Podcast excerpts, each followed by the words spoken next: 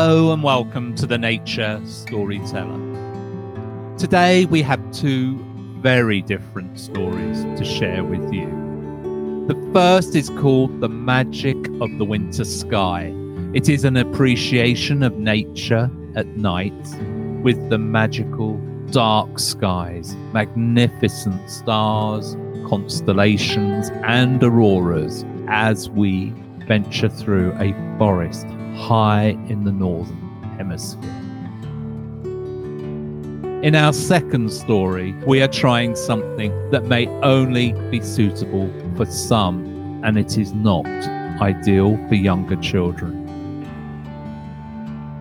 Storytelling is a way of sharing knowledge and wisdom, but stories have always been used to express our feelings when something is unjust and wrong. As a storyteller, it is essential to reflect on the things happening around us, especially those that upset us. It is that energy that motivates me to speak out and take action. Alfie's story is challenging to tell and may be difficult to listen to. As an animal lover, I trust you can understand what made me write about the uncaring and unthinking ways some people behave towards animals and wildlife. You see, Alfie is an XL bully dog, now considered a dangerous breed by the UK government, regardless of whether that individual dog is a loyal companion, loved and cared for by its family. It is not right to condemn a whole breed to be muzzled in public at all times, or to be surrendered to be put to sleep based purely on their breed. It's a difficult subject, and we will tell Alfie's story after our main story so you can decide to listen. So, now, if you're ready, join me on a magical ride through a winter forest.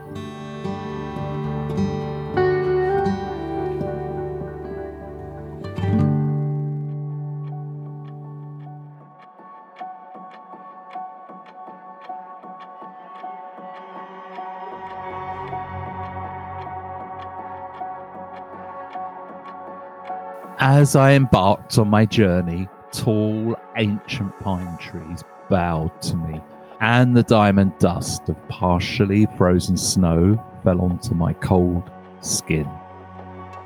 The sky was alive with raining crystals, and the reins of my sledge dug into my hands, just yearning to be pulled. My reindeer gazed back at me, and the winter held his exhaled breath and turned it into an ice sculpture. I asked the reindeer to continue, and his hooves crunched under the soft, smooth snow.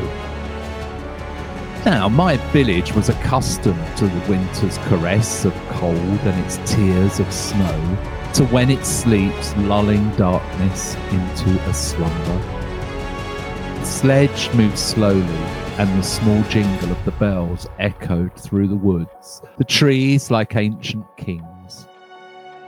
Soon I could hear a flowing stream, free from the prison of ice, yet ice blue in its hue. I stepped down from my sledge, cupped my hands, and sipped the water. The taste of purity remained on the edges of my lips. I noticed something from the corner of my eye in the distance. It was a brown bear stood on the path. Its brown fur reminded me of a childhood memories of the comfort of a warm winter blanket. I think it was a she bear. She was small, yet her ears rounded with tubs, eyes as brown as the timber cut from the trees by my house. Fur is splashed with gold tinges along her back, as if covered in stardust from the constellations above scattered across the expanse of the cerulean sapphire night sky. She watched me as I walked over to my reindeer. She was sniffing the air and taking in my scent. The wildlife has a kingdom, and she is their queen. She walked away and slipped back into the shadows and the comfort of the woods. Her knights, the golden eagles, were flying in circles high above, their silhouetted wings appearing to touch the moon's ancient face. The eagles were lifting higher in the air, and their cry echoed as they soared above the tall pines of the forest. They were following the path of their queen, a she bear whose tracks were still visible in the snow. I was on my journey with my companion, a cat named Emma. After some time, we stopped to make camp for the night. Emma was snuggled up in my warm, crinkled blanket. Her sulphur eyes looked up at me like jewels. Her black silk, fluffy fur was a welcome touch as she nuzzled beside my feet soon asleep with the wood orchestra playing softly in my ears. I awoke the following day and looked at the crisp, fresh snow that had fallen overnight. As I made a fire and boiled some water for a wash and a drink, I gave Emma her breakfast and a large bowl of water. Breakfast was short today, we could hear the howling of wolves in the distance, which was a sign of their army, as if soldiers were announcing their defying battle cry. And the reindeer was clearly on edge and was keen to pick up pace, and I hoped we would remain undiscovered by them. The snow began to fall again, and I watched the different shaped flakes as they landed on my navy blue gloves and blanket that covered my legs.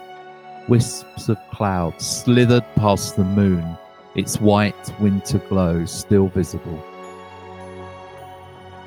A partially frozen river appeared along the path, with cracked sheet ice that looked like glass around the river's edges. I could see the reflections of the overhanging trees on its surface.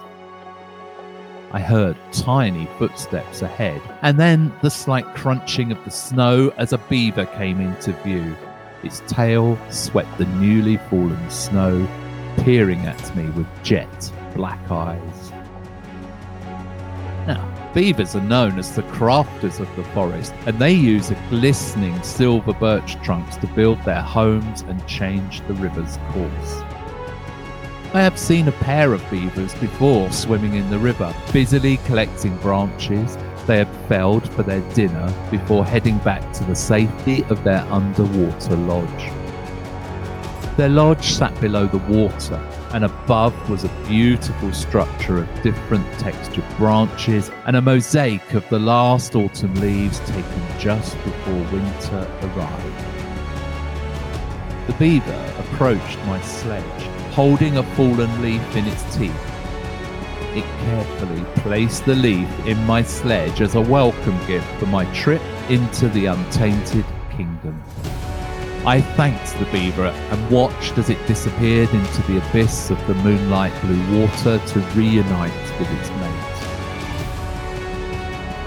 Then I heard the hoots of a great grey owl filled the air and surrounded the wood with eerie the owl perched on a pine tree and turned its head to stare at me with its large, piercing yellow eyes.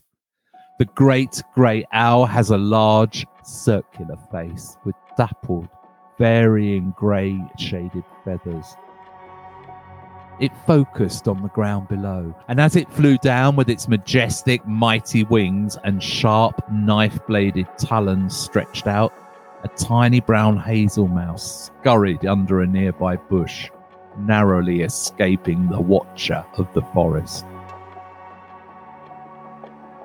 We travelled on through the day until we came to a small clearing in the dense pine trees that would make a good place for us to rest for the night.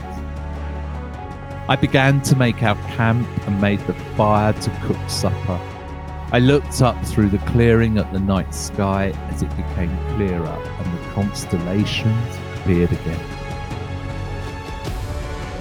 Leo the lion stalked the night sky towards Ursa Major, meaning greater she bear, leading her tiny bear cub Ursa Minor, meaning little bear, into their home of endless stars. The constellations, like Earth, are alive and constantly moving, each with its own stories and tales. It is said that the stars themselves are souls of those who have ceased living, and only their souls are carried up by the hands of the other souls to join them and become watchers for eternity. A lynx walked along the edge of our camp, her dappled coat as if painted by a brush, her fur the colour of autumn golden sun, and her eyes pure sunflower yellow. Her two kittens followed in her paw prints, still getting used to their huge velvet soot grey paws. Emma peered over the sledge, curious about her wild cousins. Her ancestors would have walked the woods like the lynx, and her tail twitched in excitement and nervousness. Mother Lynx cried out for her kittens to follow her, but they sat in the path trying to catch the falling snow like they were catching butterflies. A second call signaled for them to move on. They glanced at me and Emma and then vanished into the thick of the forest. I gathered long branches and placed them as I was taught, throwing an old blanket over the top and I lit a small fire, and the orange embers began to burn, warming my frozen hands. Emma took advantage of the shelter and quickly placed herself on the red blanket. Her whiskers trembled from the cold and she purred slowly and deeply.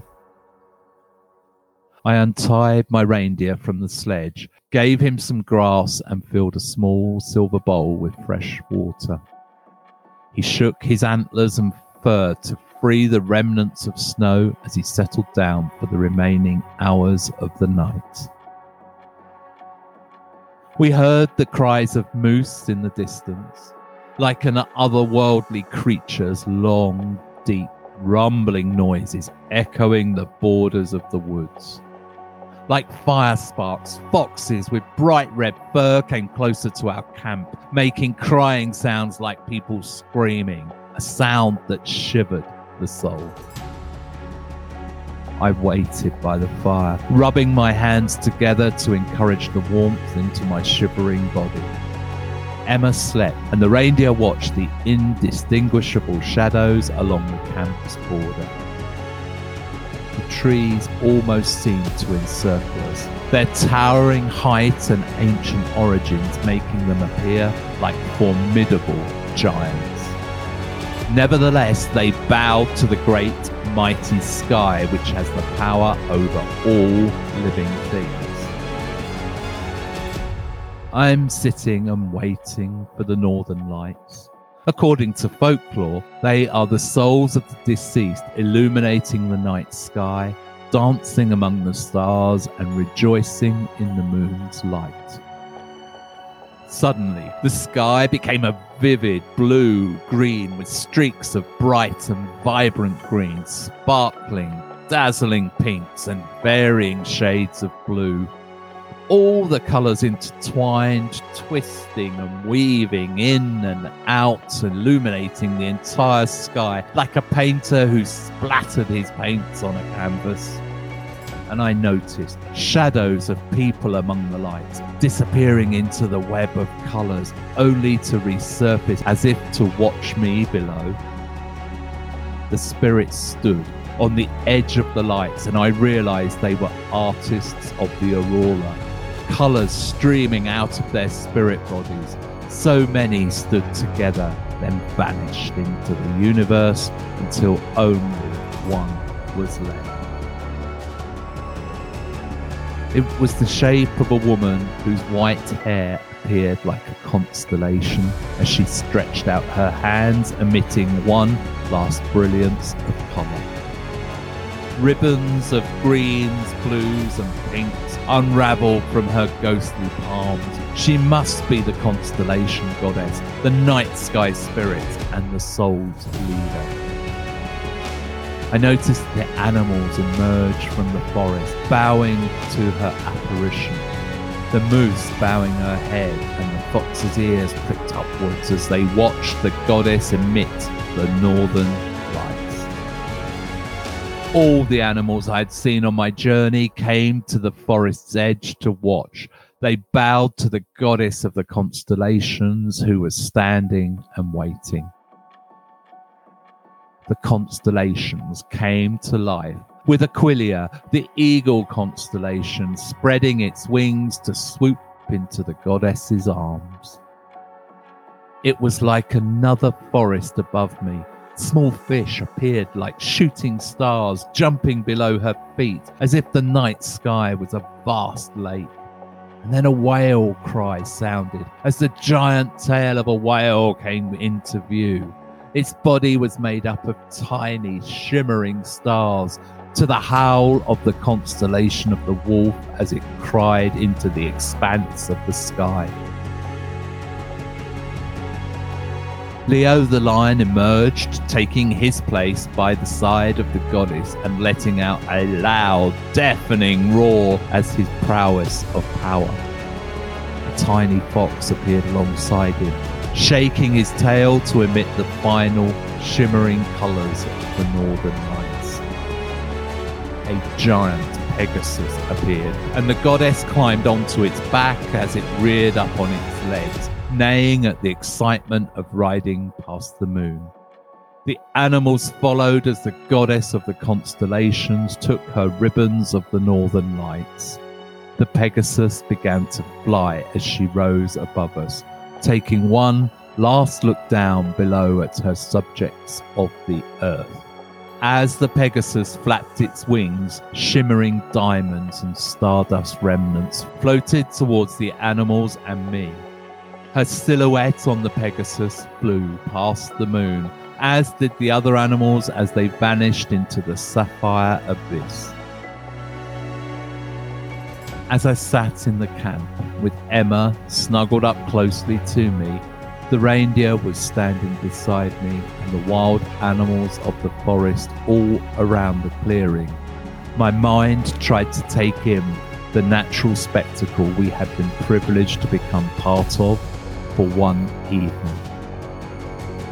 The night sky is alive with the souls of our loved ones who have passed and the constellations that breathe life into our star formations. And that is a very good place for us to end our story.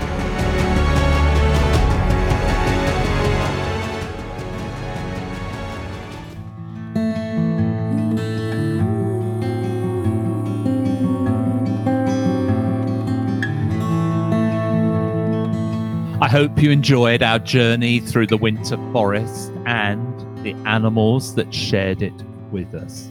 Although the skies in Britain may not be quite as spectacular as those in the north, they are still alive, and it's always lovely to sit and watch the moon and the stars whenever you get the chance. And now it's time to share Alfie's story. If you have decided not to listen, then we will say goodnight for now and welcome you back again very soon. If you have stayed, thank you for your strength and your courage and for trusting us to tell a difficult story that comes from a place of love and a broken heart. In December 2023, the British government passed a law stating that XL bully dogs are a dangerous breed and must be muzzled in public or surrendered to be put to sleep. This is inherently wrong. We are the ones creating the problems, and yet we never seem to have the answers or to learn from our mistakes. I hope that some people will learn from Alfie's story and make a change for the better. Alfie's story is not based on any individual or event, but it is told from Alfie's perspective. So now, if you're ready, then let us begin Alfie's story.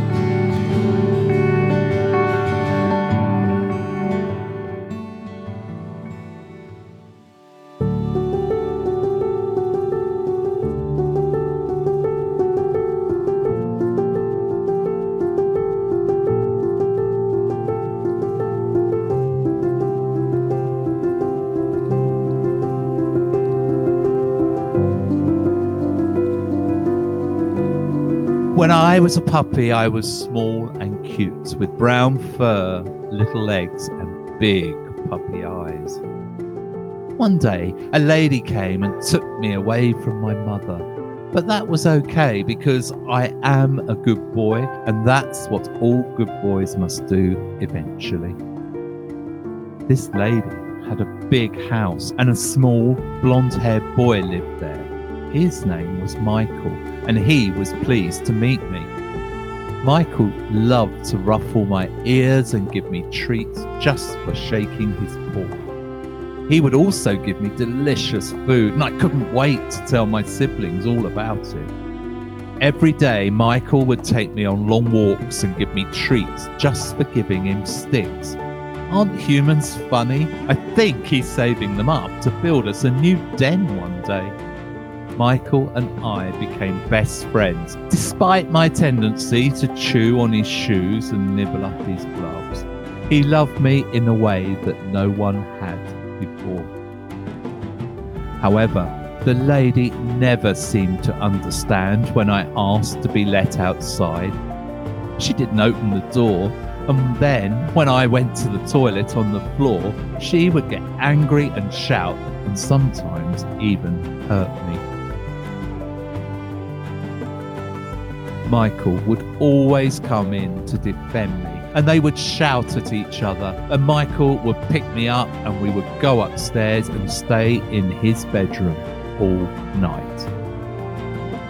Over time, I decided not to ask to go out, as it always caused a problem. One night, I was peacefully resting on the floor when suddenly the lady picked me up by my scruff in an angry manner Michael tried to pull me from her arms, but she said she had just seen the TV news and she must do this. The man on the news says that Alfie is a dangerous breed. He's an XL bully and they are now on the dangerous breed list in Britain, she exclaimed. He has to go. I felt sad and confused, but certainly not dangerous. I had never bitten anyone and had no intention of starting now. I didn't understand why I'd gone from being a good guy to a bad one. But I knew that my life would now change forever. She had to remove Michael's fingers from my collar, and as she threw me into the carrier and then into her car, I looked back and I saw Michael crying as a dog. I found it strange to see humans crying, as we dogs can't cry tears, but we do have the same feelings as you, and I knew that something was wrong. Very wrong. The lady took me to a place that smelled familiar. Oh, I was back at my mother's house. I thought it was nice of her to take me to visit my old family but my mother was nowhere to be seen. And the man whom the lady called a breeder was angry, and they argued and shouted and screamed at each other. The lady roughly picked me back up and put me back in the carrier in her car. We drove but only a short while when she stopped the car sharply. She pulled my leash and dragged me to the doors of a building. She tied my leash to the door and said, Stay here. But instead of going into the building, she ran back to her car and I heard the tyres squeal as she drove away fast. A few minutes later, a lady dressed in a blue uniform came to the door. She untied my leash and took me inside. She started talking to another lady who was also in a blue uniform, but they looked at me with sad eyes. I quickly learned from listening to them speak that I would only be there for a short time. And I thought, well, that's good news because all I wanted to do was to go home and snuggle up next to Michael. A short while later, a man came for me. he was dressed all in white and had a cap on his head and a mask over his face. He took me to a quiet room with a high silver table and many bright lights above it. He looked at me and said, Don't worry. And he was kind, like Michael was, so I didn't worry. He picked me up in his arms and he gently laid me on a soft, warm blanket on the high table. Then he picked up a syringe with a needle that he forced a small amount of liquid out of before he turned to me and said, Be a brave boy, this will be quick. He put the needle in me, and as the liquid entered my body, I felt a stinging feeling, and my body began to feel cold. And I thought, I, I don't like this feeling. My body began to shiver, and I tried to move, but my legs wouldn't work. My whole body ached as my back arched, and I felt so tired. He told me he was sorry and that I would be loved up there. Where was up there? I thought. He said it was a place of love with all the daily sticks, treats, and long dog walks I could ever imagine. But I don't want to go up there. All I want is to go home now, and I don't feel good at all.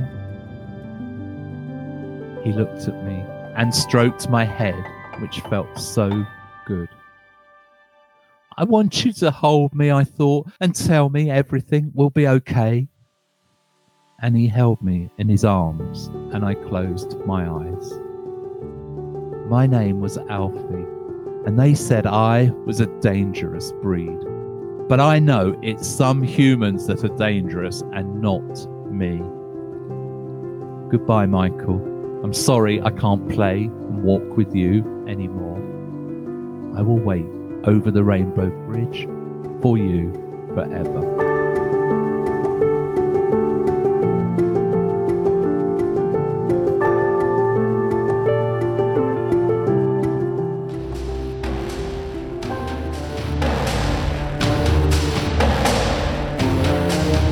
Thank you for joining us today at the Nature Storyteller. I hope our stories have taken you to a beautiful place, deep within your own imagination. And at the same time, I hope you've gained more knowledge about the natural world and wild creatures that share it with us. Storytelling has always been a way for our ancestors to share their understanding, learning, wisdom, and knowledge of their world. Through the generations, these stories have entertained, informed, and inspired people, and they continue to do so to this very day. Now it's time for me to return to the forest and begin a new adventure that I will share with you on the next Nature Storyteller